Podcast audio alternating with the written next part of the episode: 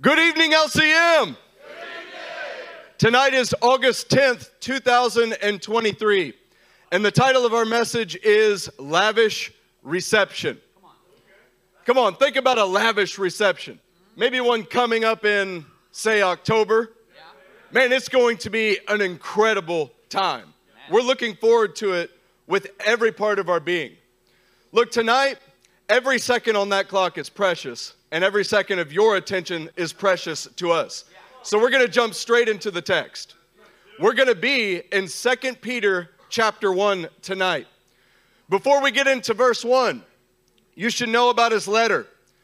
That Peter is writing to the diaspora. And you can see that in Second Peter three one, who he's addressing.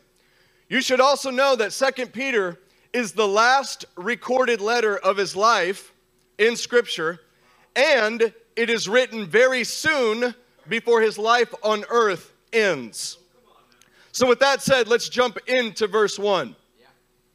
Simeon Peter, a servant and apostle of Jesus Christ, to those who have obtained a faith of equal standing with ours, by the righteousness of our God and Savior, Jesus Christ. Look, when you're thinking about Peter's statement, a faith of equal standing to ours. Who is he talking about? He's talking about himself and the twelve apostles. You see, that's outstanding because of the fact that Peter was there from the very beginning of Jesus' ministry. Peter witnessed the beginning of his ministry. Peter saw how Jesus dealt with his own earthly family. Peter saw him walk on water. Peter saw him transfigured. He saw him dead. He saw him resurrected. And he saw him ascending into heaven. And Peter's been there for every parable, rebuke, and teaching. Peter also saw the dead raised and the fish and bread multiplied. He himself is writing as a direct eyewitness to the faith and superiority of the Son of God. This same Peter has also... He's been a witness, but he's also displayed a faith that parallels that of his own master. Yeah. When Peter saw him walk on water, what did Peter do? He also walked on water. When Yeshua raised the dead, Peter learned something, and Peter ended up raising the dead. In fact, Peter's shadow healed people. Peter has been obedient to the calling and shepherding the sheep of Messiah as Jesus told him he would be. In every respect, Peter is an outstanding apostle, and he, he is an example to follow. As an outstanding example like that, can you see how incredible it is for him to look at other men who were not there from the beginning and say that you have obtained a faith of equal standing to ours? That is incredible. With that being said, let's catch the power of what Peter is trying to state. He's writing that they have obtained a faith of equal standing with his own. Peter was not just a man who was satisfied with him being the one with great faith alone. Peter's life was devoted to raising up others that would have an equal standing with him in every respect. You see, like the Son of God himself, Peter followed Jesus by, ra- by raising others to the same standing and faith that Peter had. That's the example of Yeshua. Come on, what an example to follow. We're going to go on to verse two. It says, "May grace and peace be multiplied to you in the knowledge of God and of Jesus our Lord." Man, what a powerful statement, isn't it? Grace. The divine empowerment from God to overcome anything and everything that will come your way. The grace of God, the power of God available to us. And peace, shalom, perfect order and harmony with God and man. Where nothing obstructs your relationship with God. For perfect reconciliation with Him and nothing stands in the way. Come on. Grace and peace be what? Multiplied. Multiplied. Multiplied, increased, like exponentially. This is not be added. Be multiplied to you in the knowledge. Other version says through the knowledge of God and Jesus our Lord. Man, this is key. Peter is not speaking about something that he himself does not have experience with. When he's saying the knowledge, it's because he knows something. Peter is speaking about the multiplication of grace and peace that he himself has experienced through the knowledge of Jesus and of God. He's not speaking of somebody else's testimony. He's speaking of his own testimony of how this has been multiplied through his knowledge of God. This knowledge is not philosophical or based on any kind of imagination. He has firsthand knowledge, and he knows Jesus intimately. And so did Jesus, by the way. They knew each other intimately. And Peter saw the word. He read the word through that intimacy. This intimate and deep knowledge of Jesus multiplied, like exponentially increased his empowerment over sin. Isn't that, have you ever cried out for empowerment over sin? Yeah. Man, can I have the grace of God? Can I have peace with God? Well, he gives us the key. It's multiplied through the knowledge of God. Man, surely when speaking about the multiplication of grace and peace through the knowledge of God and Jesus Christ, he must have been meditating on the words of Jesus when he said in Peter's proximity that this is eternal life, that they may you, that they may know you, that is God the Father, the only true God, and Jesus Christ, whom he has sent. Did you catch that connection in verse two? He said, may grace and peace be multiplied to you in the knowledge of who? God the Father, and of Jesus our Lord.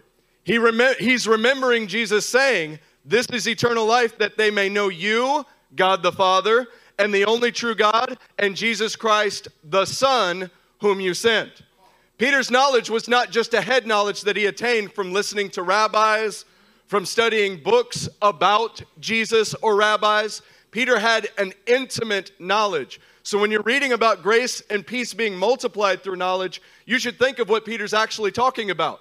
He's talking about his own knowledge of God and the Messiah by walking with him, interacting with him, and speaking with him. Let's move to verse three.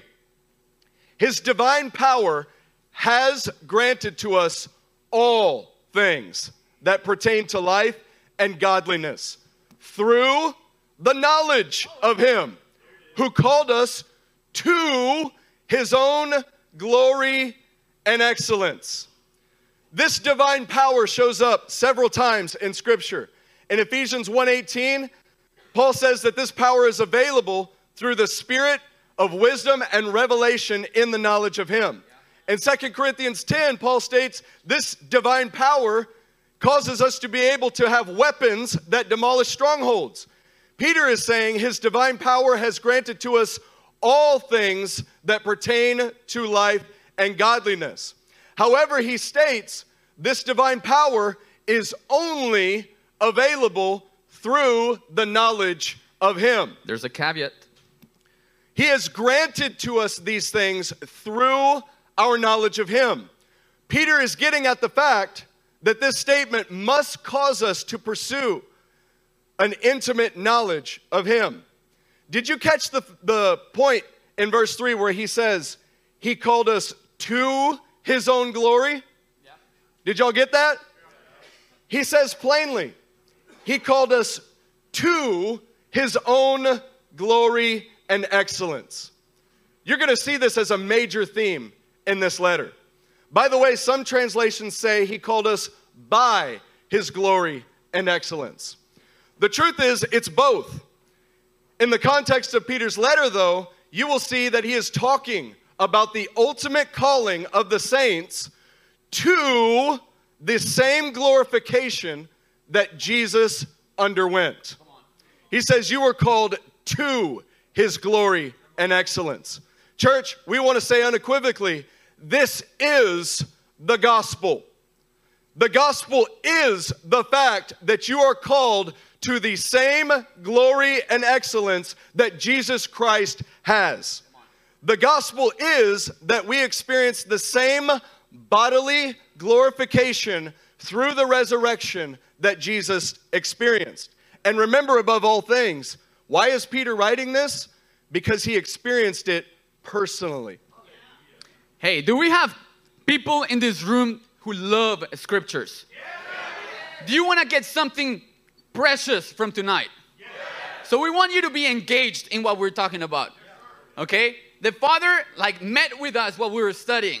He enlightened the scriptures to us. And what we're sharing with you is not some cheap material. It's something that came from heaven itself, and we're excited about it, and we want you to be excited as well. Amen.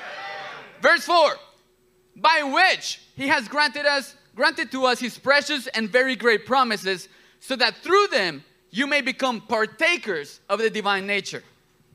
Having escaped, having escaped from the corruption that is in the world because of sinful desire. So he starts by which, and we got to tell you by which what? What is he talking about? By his own glory and excellence, he granted us these promises. Which promises? Yeah. They have to be the promises through which we become partakers of the divine nature. Well, they, hold on for a second. Yeah. We read this verse last night and we asked ourselves, which promises is he talking about here? We understand that all of the promises of God are made in his glory and excellence. We get that. Yeah. But we're asking ourselves, could there be a moment that Jesus, or I'm sorry, could there be a moment that Peter saw the glory of ex- and excellence of Jesus? And Jesus might have made a promise in that glorified state? Well, that will, that's what made us go to Mark chapter nine, starting in verse two. It says, and after six days, Jesus took with him Peter and James and John and led them up a high mountain by themselves. And he was transfigured before them, and his clothes became radiant, intensely white, as no one on earth could bleach them. Wow. Yeah, that's pretty clean. And there appeared to them Elijah with Moses, and they were talking with Jesus, and Peter said to Jesus, Rabbi, it is good that we're here. Let us make three tents, one for you, one for Moses, and one for Elijah. For he did not know what to say, for they were terrified. And a cloud overshadowed them, and a voice came out of the clouds. And this is what it said. This is my beloved son. Listen to him. And suddenly looking around, they no longer saw anyone with them, but Jesus only. And as they were coming down the mountain, he charged them to tell no one what they had seen. Hear this. Until the Son of Man had risen from the dead. What? Yeah, until the Son of Man had risen from the dead. So they kept the matter to themselves, questioning what this rising from the dead might mean. Did you catch the promise? So they're, they're puzzled. At this point, he's talking about resurrection, and they don't know what he's talking about. What does this mean? But he was in the moment, in a transfigured body, in the glory and excellence of Jesus himself. He was giving them a promise. Peter now knows exactly what this rising from the dead means. He didn't know back then, but now he does, or at this time he does. Meaning because he witnessed it.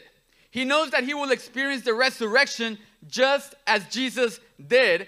And as he wrote it in First Peter one three, he said that he had been born to a living hope through the resurrection of Jesus from the dead. Peter said that it was his divine glory and excellence that brought about these promises, that these promises had been granted. Surely Peter w- witnessed the greatest display of Jesus' glory and excellence here at the Transfiguration. And now he understands that he will also rise to be in a glorified and excellent state like Jesus himself. Now, hear this, just like Jesus himself. Not like a downgraded version of that. All of this so that we may partake of the divine nature. Yeah. Having escaped the corruption of the world. Yeah. Now, it's interesting that this doesn't say, so that you will escape in the future. Yeah. Having escaped the corruption of the world. This lets us know that you have escaped, you are escaping, and you will escape the corruption of the world. But we don't diminish the fact that right now, we have escaped the corruption of the world. And we stand in holy ground. We have partaken of that divine nature. We are partakers of that divine nature, and we will be further partakers of that divine nature. Let's go on Second Peter one, five through eight. So from that thought, listen to ne- Peter's next thought. Yeah. From the thought of, it was his glory and excellence that he called us to. We saw it on the mountain. Yeah. We saw that glory and excellence. And in that state, he made a promise to us. He's going to rise from the dead. Peter's understanding is that he will also rise just like Christ rise. Yeah. And then he makes this statement. For this very reason. That's key. For what reason? Because of the fact that we have the very great and precious promises. Yeah. Because of the fact that we are going to resurrect just like Christ resurrected.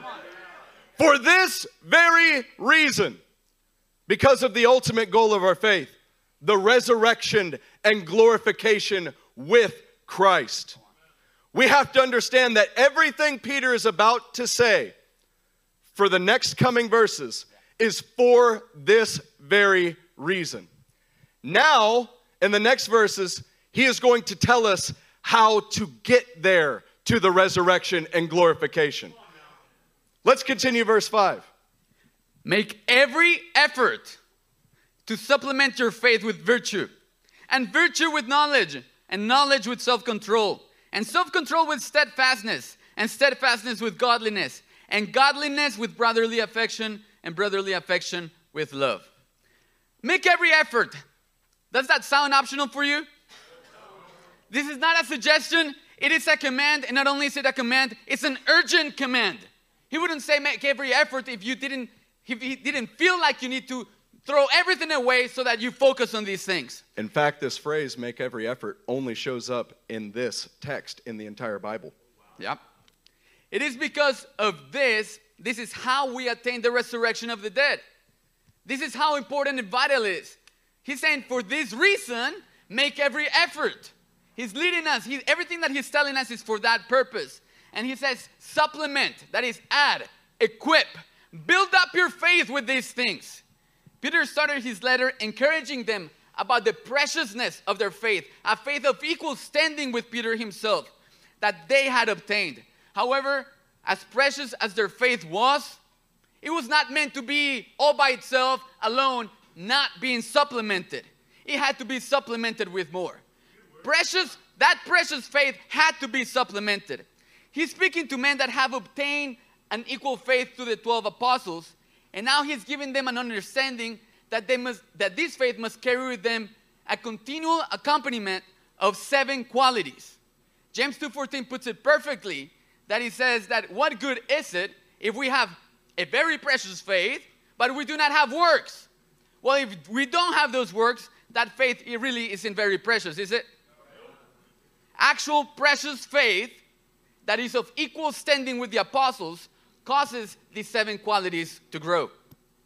Let's take a look at these seven qualities that he lists. You'll remember this slide from Sunday. Fruitful and effective imaging. The qualities that Peter says you have to make every effort to add to your faith, and all for the reason so that you can attain to the resurrection of the dead, is this: virtue, moral excellence, strength, and courage to do good to others. Knowledge. In this passage, this is the knowledge of his will and who he is. Self-control. This refers to having brought yourself under the control of his will and his spirit. Steadfastness. This refers to the ability to endure in virtue, knowledge, and self-control while in a hostile environment. Godliness. This refers to being so wholly devoted to the attributes of Adonai that you are imitating his behavior. Brotherly affection. This refers to having divinely inspired, familial, sacrificial, and loving actions towards the body of Christ. And love. This refers to having selfless, sacrificial, and loving actions towards all men because of the foundational faith that Adonai has given you as you participate in the divine nature. So with that said, let's move on to verse eight and listen to this. For if these qualities are yours and, and are increasing, they keep you from being ineffective or unfruitful in the knowledge of our Lord Jesus Christ. So let's start by stating Peter's realization that we must possess these qualities. That's a good start, right? Yeah. And we have to possess them in increasing measure. They have to be growing in our lives over time. Peter's whole point is that to attain the resurrection of the dead, we have to increase the measure of these things in our life. You know what's interesting about that is Colossians two nine says, the fullness of deity dwells in Christ bodily. God is the one who embodies these qualities. And as Colossians two nine and Colossians one nineteen says, the fullness of God was pleased to dwell in Christ. So he himself, Christ, possesses these seven qualities in the fullness. That's incredible, isn't it? Christ possesses all of those seven qualities in the fullness. They are not increasing to a measure in Christ. They are at its fullest state in Christ. And we would say that it's overflowing. You see, we are called to possess these qualities in increasing measure. Christ has those measures in a full measure, but we are called to increase the measure of these things in our life. You know what that really means? We have to increase into the stature of Christ. And all for the point so that we can receive them in their fullness at the resurrection of the dead. You see, as Christ has the fullness of these qualities, we are increasing into Christ because we will be given the fullness of those qualities too at the resurrection of the dead. Jesus possessed the fullness of these qualities, and we want to submit to you tonight that even Jesus still had to be perfected in sufferings, so that he could increase in these qualities until he reached the teleo of Jesus' faith. That's an astounding fact, isn't it? We're not going to get sidetracked on that, but just think about it. Jesus Christ possessed the fullness, and he was always increasing into the fullness. You see, Peter had the extreme benefit of seeing Jesus being perfected. Jesus never sinned. He was always increasing in these qualities. And therefore, by never decreasing in them, he continued to possess the fullness of God. Peter's witness of Jesus' life on earth has led Peter to list these qualities in this specific fashion. Why do you think? How do you think Peter got such a list? He's writing on the witness and knowledge of what he's seen in Jesus' life, and that led him to tell men that you have to increase in the same way that Jesus increased. Peter's witness of Jesus' life led him to list these qualities in this specific fashion, on a progressive order, as building blocks upon one another, because that is how he saw them at work in Jesus' life. We want to show you this slide again so that you can see what Peter is trying to show us. So as we go through these next passages, we want to leave this slide on the screen so you can look at it, and we're going to walk you through how Jesus possessed virtue and then how he began to add to his virtue knowledge. Would you like to see that? Yes. Well, virtue. You're going to stay there. We're going to go to Matthew seven, verse twelve. He says, so whatever you wish that others would do to you, do also to them, for this is the law and the prophets. Jesus possessed virtue as a man serving his heavenly Father on earth. He continually walked in moral excellence, as defined in the Torah and the leading of the Holy Spirit. He never failed to exhibit strength and courage to do what was right as defined by the Word of God. And he did it to others around him. You know what? This was despite of how tired, how hungry, how discouraged he might have been.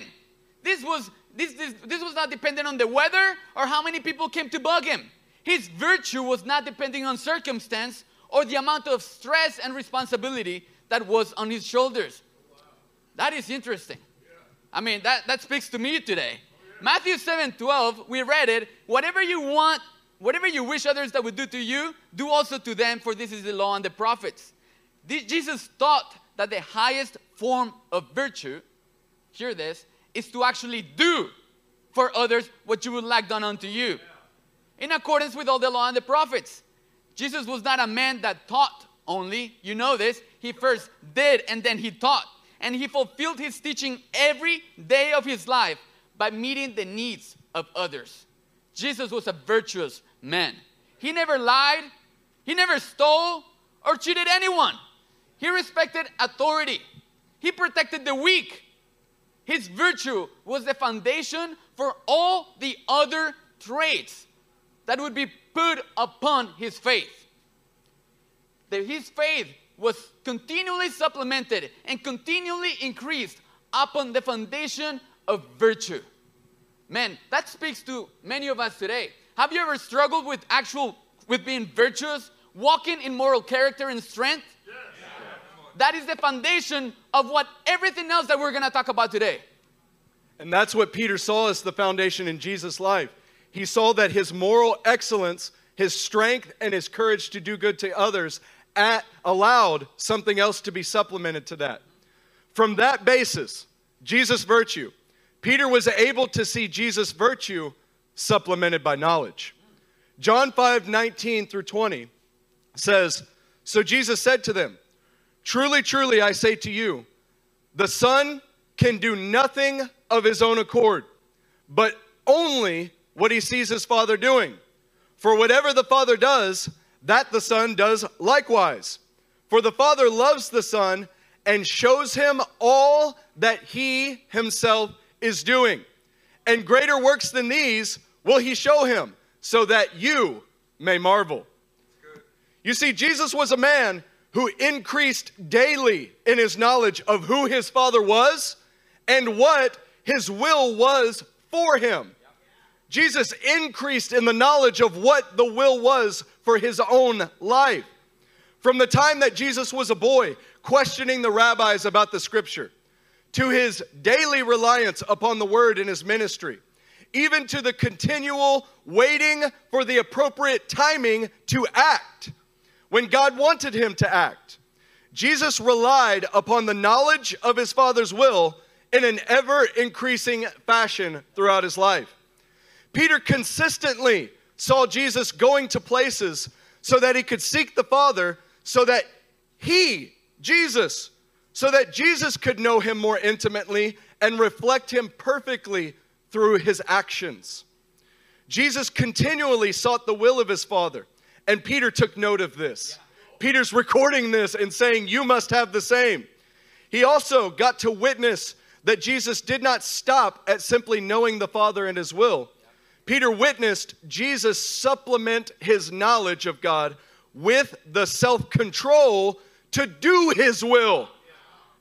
And this Jesus did in an ever-increasing fashion. So you have virtue, you had knowledge, and to that knowledge of God and his will, you had the self-control to actually do that will. Amen. Luke twenty-two forty-two says, saying, "Father, if you are willing, remove this cup from me. Nevertheless, not my will, but yours be done." Amen. He sought the will of the Father, and then what he, did he do next? He submitted himself. He had self-control to submit to the will of the Father. Peter saw Jesus increase in that self-control to do the will of God to the very end. With self-control is not just the ability to refrain yourself from the evil that you should not do. Self-control is the ability to be led by the Spirit of God to do exactly what he wants you to do. And Jesus never decreased his self-control to the Father. And even at the very end in his life, the biggest trial of his life, he demonstrated the ultimate proof of self-control. Jesus' mastery over his own will, his own emotions, everything that may have been going in his brain and mind and heart was put under control to the will of the Father. God caused Peter to see something else supplementing Jesus' self-control. You know what that was? Steadfastness. The word steadfastness in the Greek is hupomone. And you know this word, which means endurance or patience. So let's go to Luke twenty-one, verse sixteen. We're about to see steadfastness increasing in Jesus' life. In verse sixteen, you will be delivered up even by parents and brothers and relatives and friends. And some of you, they will put to death. You will be hated by all for my name's sake, but not a hair of your head will perish. By your endurance, by your steadfastness, you will gain your lives.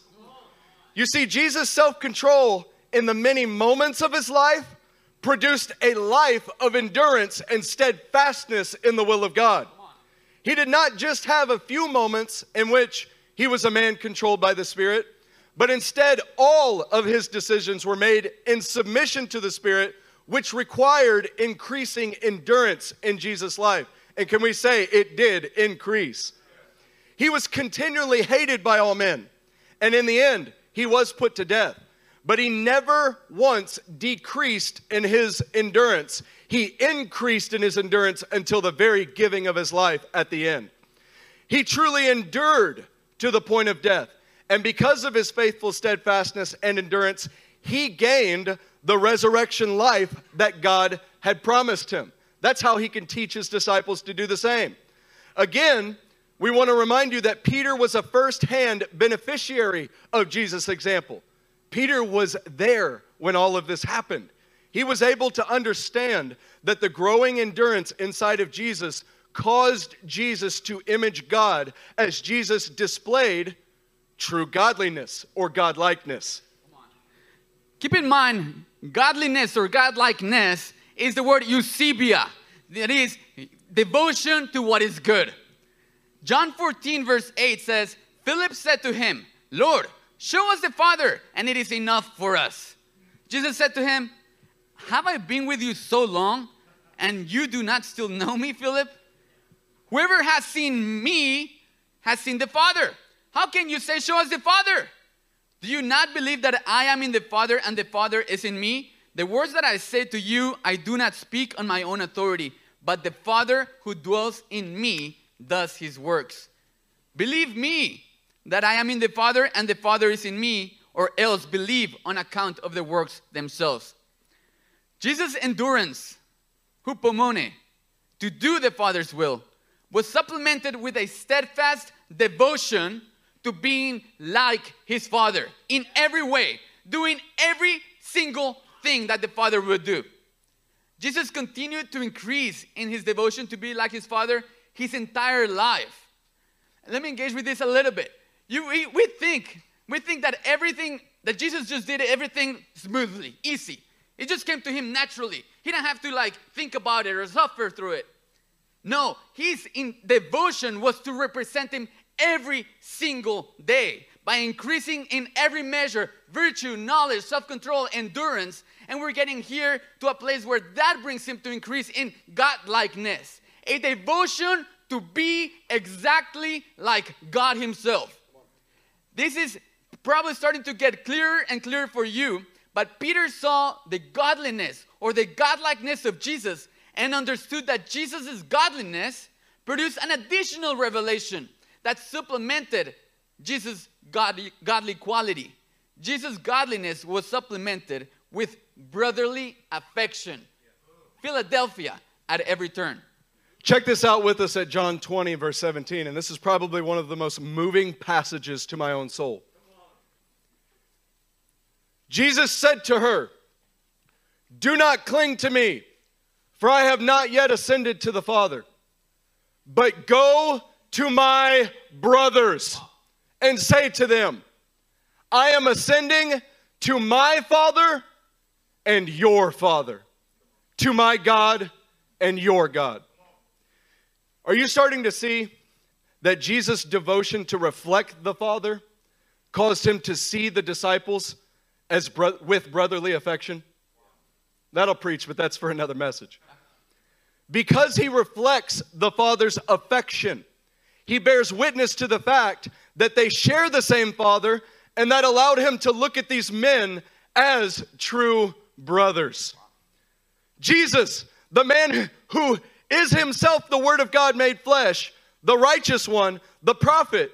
He genuinely saw these men as brothers. Come on, that's good. You may be thinking, Jesus is saying that so he can elevate them or maybe even inspire them to live up to that standard. That's what I would do. Nope. This passage seems pretty clear.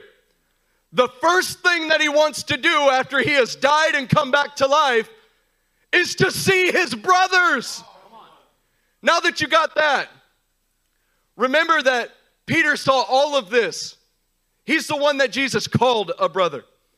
Peter recognized that Jesus flourished in brotherly affection because his brotherly affection had love supplemented to it. Man, love. John fifteen verse twelve. This is my commandment, that you love one another in any way you want. As I have loved you. Man, I think Peter took note of that. Greater love has no one than this, that someone lay down his life for his friends. So in our, in our earlier passage, Jesus called Peter and the twelve brothers and the twelve brothers. And you know the, what the beauty of this is, that he could not wait after the resurrection to be able to see them again and tell them that everything was fine, that he was okay. Hey, I'm still alive. I want y'all to know I'm good. In this passage, Jesus not only calls them brothers, but he calls them friends. And with brothers, know that that's uh, how significant that is, that you're also brothers and friends. The reason that Jesus feels this way about these men is because he loved them with the greatest kind of love. The love, enough love to lay his life down for them. You see how his godliness brought him to be able to see his brothers rightly? His godliness brought, brought him to a place where he could see them as God saw them. And having seen them as God saw them, what did he do next? He laid his life down because he loved them. Jesus' attributes were continually increased and supplemented by one another. The reason Jesus feels this way about these men is because he loved them like the fathers loved them. Jesus increased all the days of his life in love. Can you believe that? Always selflessly and sacrificially serving his brothers and friends. This did not come out just innately. He saw a moment to sacrifice and he did it. We have that reflection at the cross. He increased in this in his life all the way to the point of making the ultimate sacrifice, laying his life down physically. Now let's talk about how that relates to Peter's letter. Peter is talking about how you attain the resurrection of the dead. And he's writing the things that he saw increasing in Jesus. And he's saying that for one reason. Why? Well, this next slide is going to show you why. Jesus supplemented his faith. And Peter is telling you that you must too. In the very same way. You must move from having a saving and precious faith to being upright and obedient. To having virtue. And then adding to that, having a revelation of his will. The knowledge. And then from that, supplementing it with, to being submitted to his will, self-control. From that, supplementing that with enduring and doing his will. That is having steadfastness. From steadfastness to being devoted to being like the Father. That is godliness. From godliness, adding to that, to seeing your brothers as the Father sees them. That's brotherly affection. From brotherly affection, adding to that, to loving your brothers as the Father loves them, that is laying down your life for them. The progression in Jesus' life starts with virtue and moral excellence, but it is a constant addition to laying down your life for your brothers. This is how Jesus was received in heaven with glory and excellence, because he added to the point of laying down his life for his brothers. That is the entire point of what Peter is trying to get you to get. Remember that the whole reason that Peter is sharing this with you is so that you can receive the great and precious promise of the resurrection and be transformed into his glory and excellence. His point in sharing these qualities with you is that this is how Jesus himself attained the resurrection of the dead. Jesus continually increased in these qualities and therefore was elevated to his heavenly position. For you to be elevated to the same, you must do the same. Now we know that Jesus was perfect and he never failed once. Therefore, he always increased in these qualities. However, the truth is, sometimes we decrease instead of increasing. Thankfully, Peter's next verse is going to answer this problem for us. Have you ever felt decreasing instead of increasing? Yeah. Oh, this verse is for you. Second Peter one verse nine. For whoever lacks these qualities is so nearsighted that he is blind. Wow. Having forgotten that he was cleansed from his former sins. Now, we must tell you the truth. I did not understand this before we studied it last night. Lacking these qualities is a symptom of forgetting what you have been cleansed from. The answer to stagnancy, to feeling like you're not moving forward and you're not producing fruit, is to remember that where you have, what you have been cleansed from. Where have you come from? What has he done? That pushes you forward to know what you have been cleansed for. You have been cleansed for increasing in these qualities and from all the filth that we used to live in. Come on. That causes us to increase in fruit, to increase in fervency, to add to our faith these qualities. That causes us to be productive. And with that revived faith, we can add all these qualities to it. Let's go on to verse ten. Therefore, brothers, be all the more diligent to confirm your calling and election. For if you practice these qualities, you will never fall. Oh, that's a good promise. How does Peter know that you will never fall? Peter can know that you will not fall because he watched Jesus practice these qualities and Jesus never fell.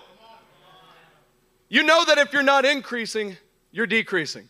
If you're not moving forward in the kingdom, it is automatic backward, like an upwards escalator. But practicing these qualities like Jesus did will bring you into an ever-increasing measure of the fullness of Christ. Verse eleven, for in this way. In man, what way? In this way. When you're adding these qualities, when you're being diligent, when you're making every effort, in this way, there will richly There will be richly provided for you an entrance into the eternal kingdom of our Lord and, Jesus, uh, and Savior Jesus Christ. A rich entrance, like a lavish reception. Like a lavish reception into the kingdom of God. In this way will be provided to you. Remember the context of this letter. Peter is near the end of his life. Peter saw Jesus glorified on the mountain, and he also saw Jesus ascend into heaven. Peter saw Jesus receive a lavish and a rich welcome into his kingdom. He saw him ascend. And he is saying that this way a rich entrance will be provided to us as well. For Peter to say this is truly astounding. He witnessed Jesus do this, going into heaven. He heard Jesus speak of going to the Father, and now Peter is reflecting on that and saying that in the same way that Jesus was received, he must be received as well. But this is only, only if we possess those qualities and actually grow in them. Peter's intention and goal in admonishing the disciples to make every effort to add these seven qualities to their faith is because that it is in this way that this reception will be provided to them. Peter's mind, you have to understand that Peter has nothing else in his mind. This is propelling everything that he does, everything that he says. From the beginning, he's been talking about the resurrection. He's been talking about honor and glory. He's been talking about how to, for this reason, he does these things. And then he moves on to give his advice of what to add to his faith. He has one thing in mind. And you know what that is?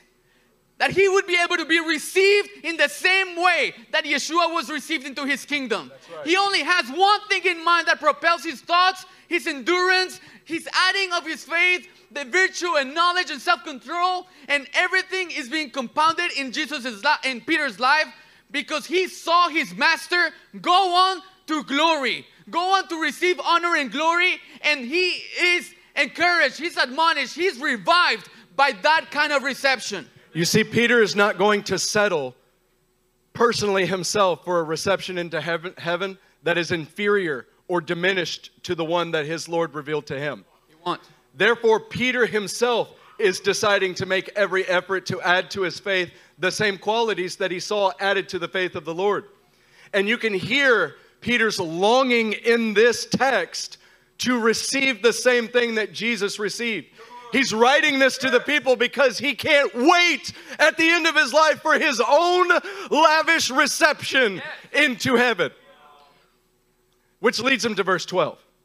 Therefore, I intend always to remind you of these qualities, though you know them and are established in the truth that you have. Peter's dying words to these men is, I will always remind you of these qualities. You see, Ephesians four thirteen makes it plain that the fivefold ministry is a gift to the church so that they can attain the full measure of the stature, stature of Christ. Peter is now the end of his life, having increased in the same qualities as Jesus, and now he's spending his last moments on earth trying to ensure that these seven qualities are being magnified in the men around them. The fact that Peter is exemplifying these seven qualities is evidenced by his ability to transfer them to others by way of example. He is emulating Jesus in the sense that Jesus demonstrated for Peter how to possess, practice, and increase these qualities. And now Peter is emulating them for his brothers. Remember, Peter said in verse eight that these qualities will prevent you from being ineffective and unfruitful. He knows this because Peter's living a fruitful life, and he is gaining an effective yield in this season in his life in the men around him. He is building up other men to have a faith of equal standing. To be truly effective and fruitful is to emulate these qualities in Christ and to be an example to others of their increase. Come on. Since Peter is being fruitful and multiplying, in verse thirteen he says, I think it right, as long as I'm in, the, in this body, to stir you up by way of reminder, since I know that the putting off of my body will be soon. Man, a soberness kicks in when you know that the putting off of your body is soon. As our Lord Jesus made clear to me, and I will make every effort, so that after my departure, you may be able at any time to recall these things. It's interesting that he first says, make every effort to add these qualities to your faith. And you know what he says here? I will make every effort so that you will not forget these things, so that you will actually add these things to your faith. Peter is not just content with telling them make every effort. Peter is the perfect reflection of Yeshua at this point in time, and he himself is making every effort to raise up others to be exactly like him. Yeah. Peter is not content with to be the only one that has a lavish reception. He's bringing others that they would have the same lavish reception into heaven that he's going for. Come on, that's incredible, isn't it? Look, we're going to pick up the pace a, get a, a, a little bit as we get into verse sixteen. For we did not follow cleverly devised myths when we made known to you the power and coming of our Lord Jesus Christ, but we were eyewitnesses of his majesty.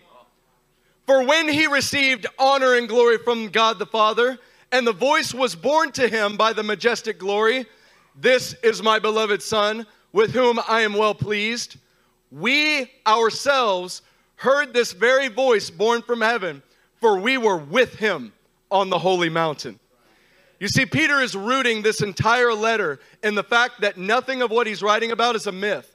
Just the opposite, Peter himself was an eyewitness of his majesty.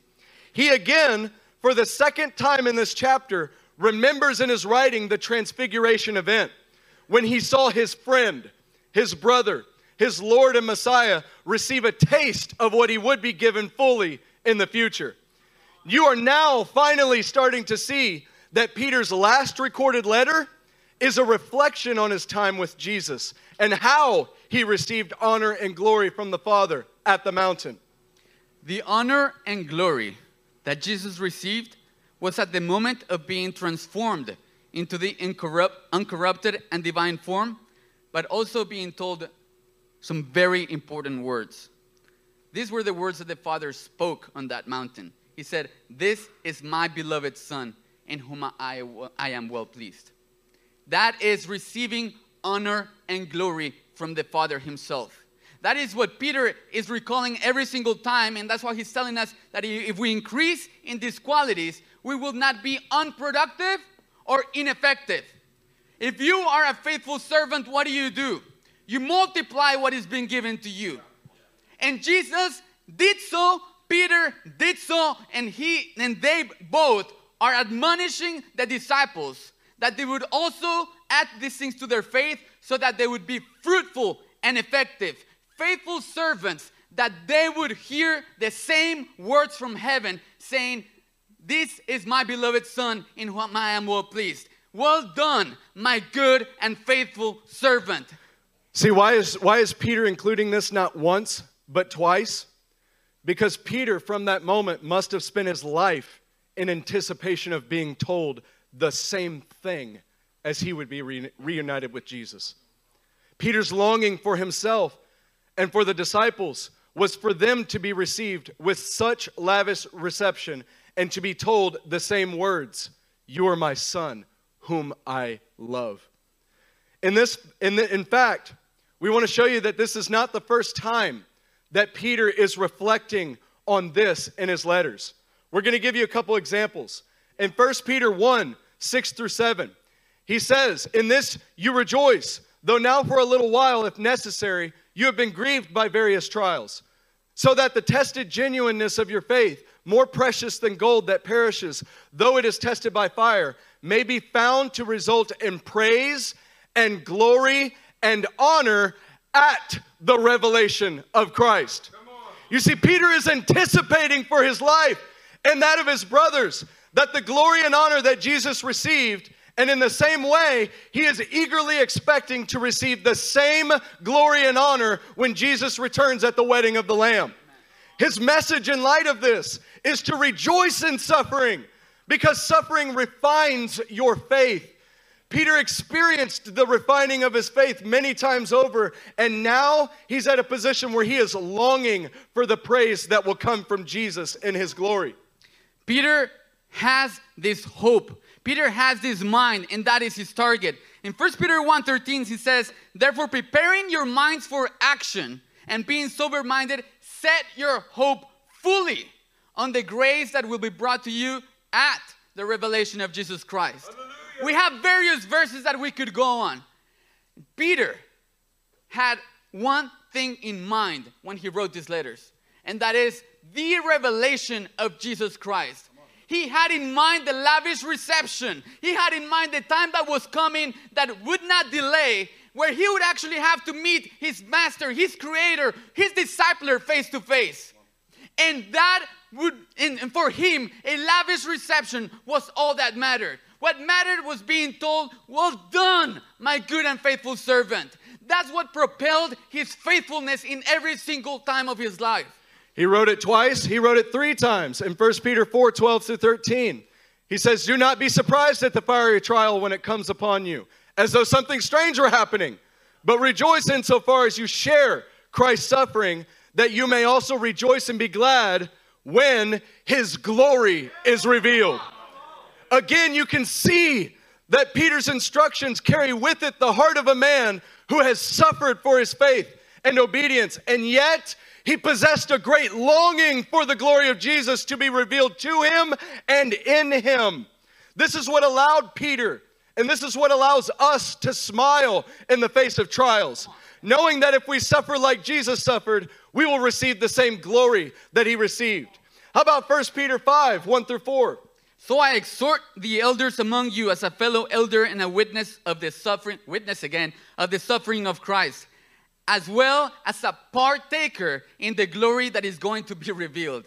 Man, Peter only knows one thing. "Shepherd the flock of God that is among you, exercising oversight, not under compulsion, but willingly, as God would have you. Not for shameful gain, but eagerly, not domineering over those in your charge, but being examples to the flock." Man, and this is the reason.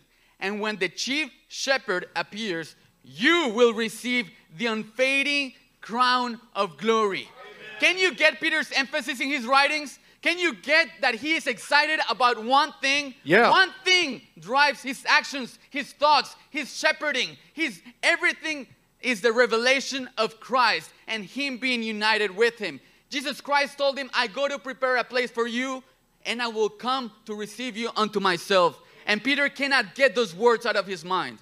See, we don't need to keep saying this because you're starting to get it, but it's too good to pass up. Peter is addressing the elders as partakers of the glory that will be revealed. He also admits that he is a fellow, a fellow elder longing for the same thing. Peter is the man that Jesus personally told, feed my sheep. And at this point, he has been faithful to do so, and now he longs for the unfading crown of glory that will be given to him shortly. From that vantage point, he is urging these men to willingly and eagerly shepherd the flock that is under his care. This expectation of glory must transfer to how we lead as elders, pastors, husbands, and wives. That is Peter's vantage point. In that expectation, serve willingly. Look, let's finish out our chapter in Second Peter. Second Peter one, nineteen through twenty-one. And we have the prophetic word more fully confirmed, to which you will do well to pay attention to as a lamp shining in a dark place, until the day dawns and the morning star rises in your hearts, knowing that first of all, that no prophecy of Scripture comes from someone's own interpretation. For no prophecy has ever, ever, no prophecy was ever produced by the will of man, but men spoke from God as they were carried along by the Holy Spirit. You know now that Peter intimately knew Jesus, and he searched the Scriptures through that intimacy. Peter himself had the prophets more fully confirmed. And he heard Jesus in John five thirty-nine when he said, these are the scriptures that testify about me. He saw the living and breathing Torah and then went to study the Tanakh and found it more confirmed. His own experience caused him to put an even greater hope in the truth of what the scriptures say.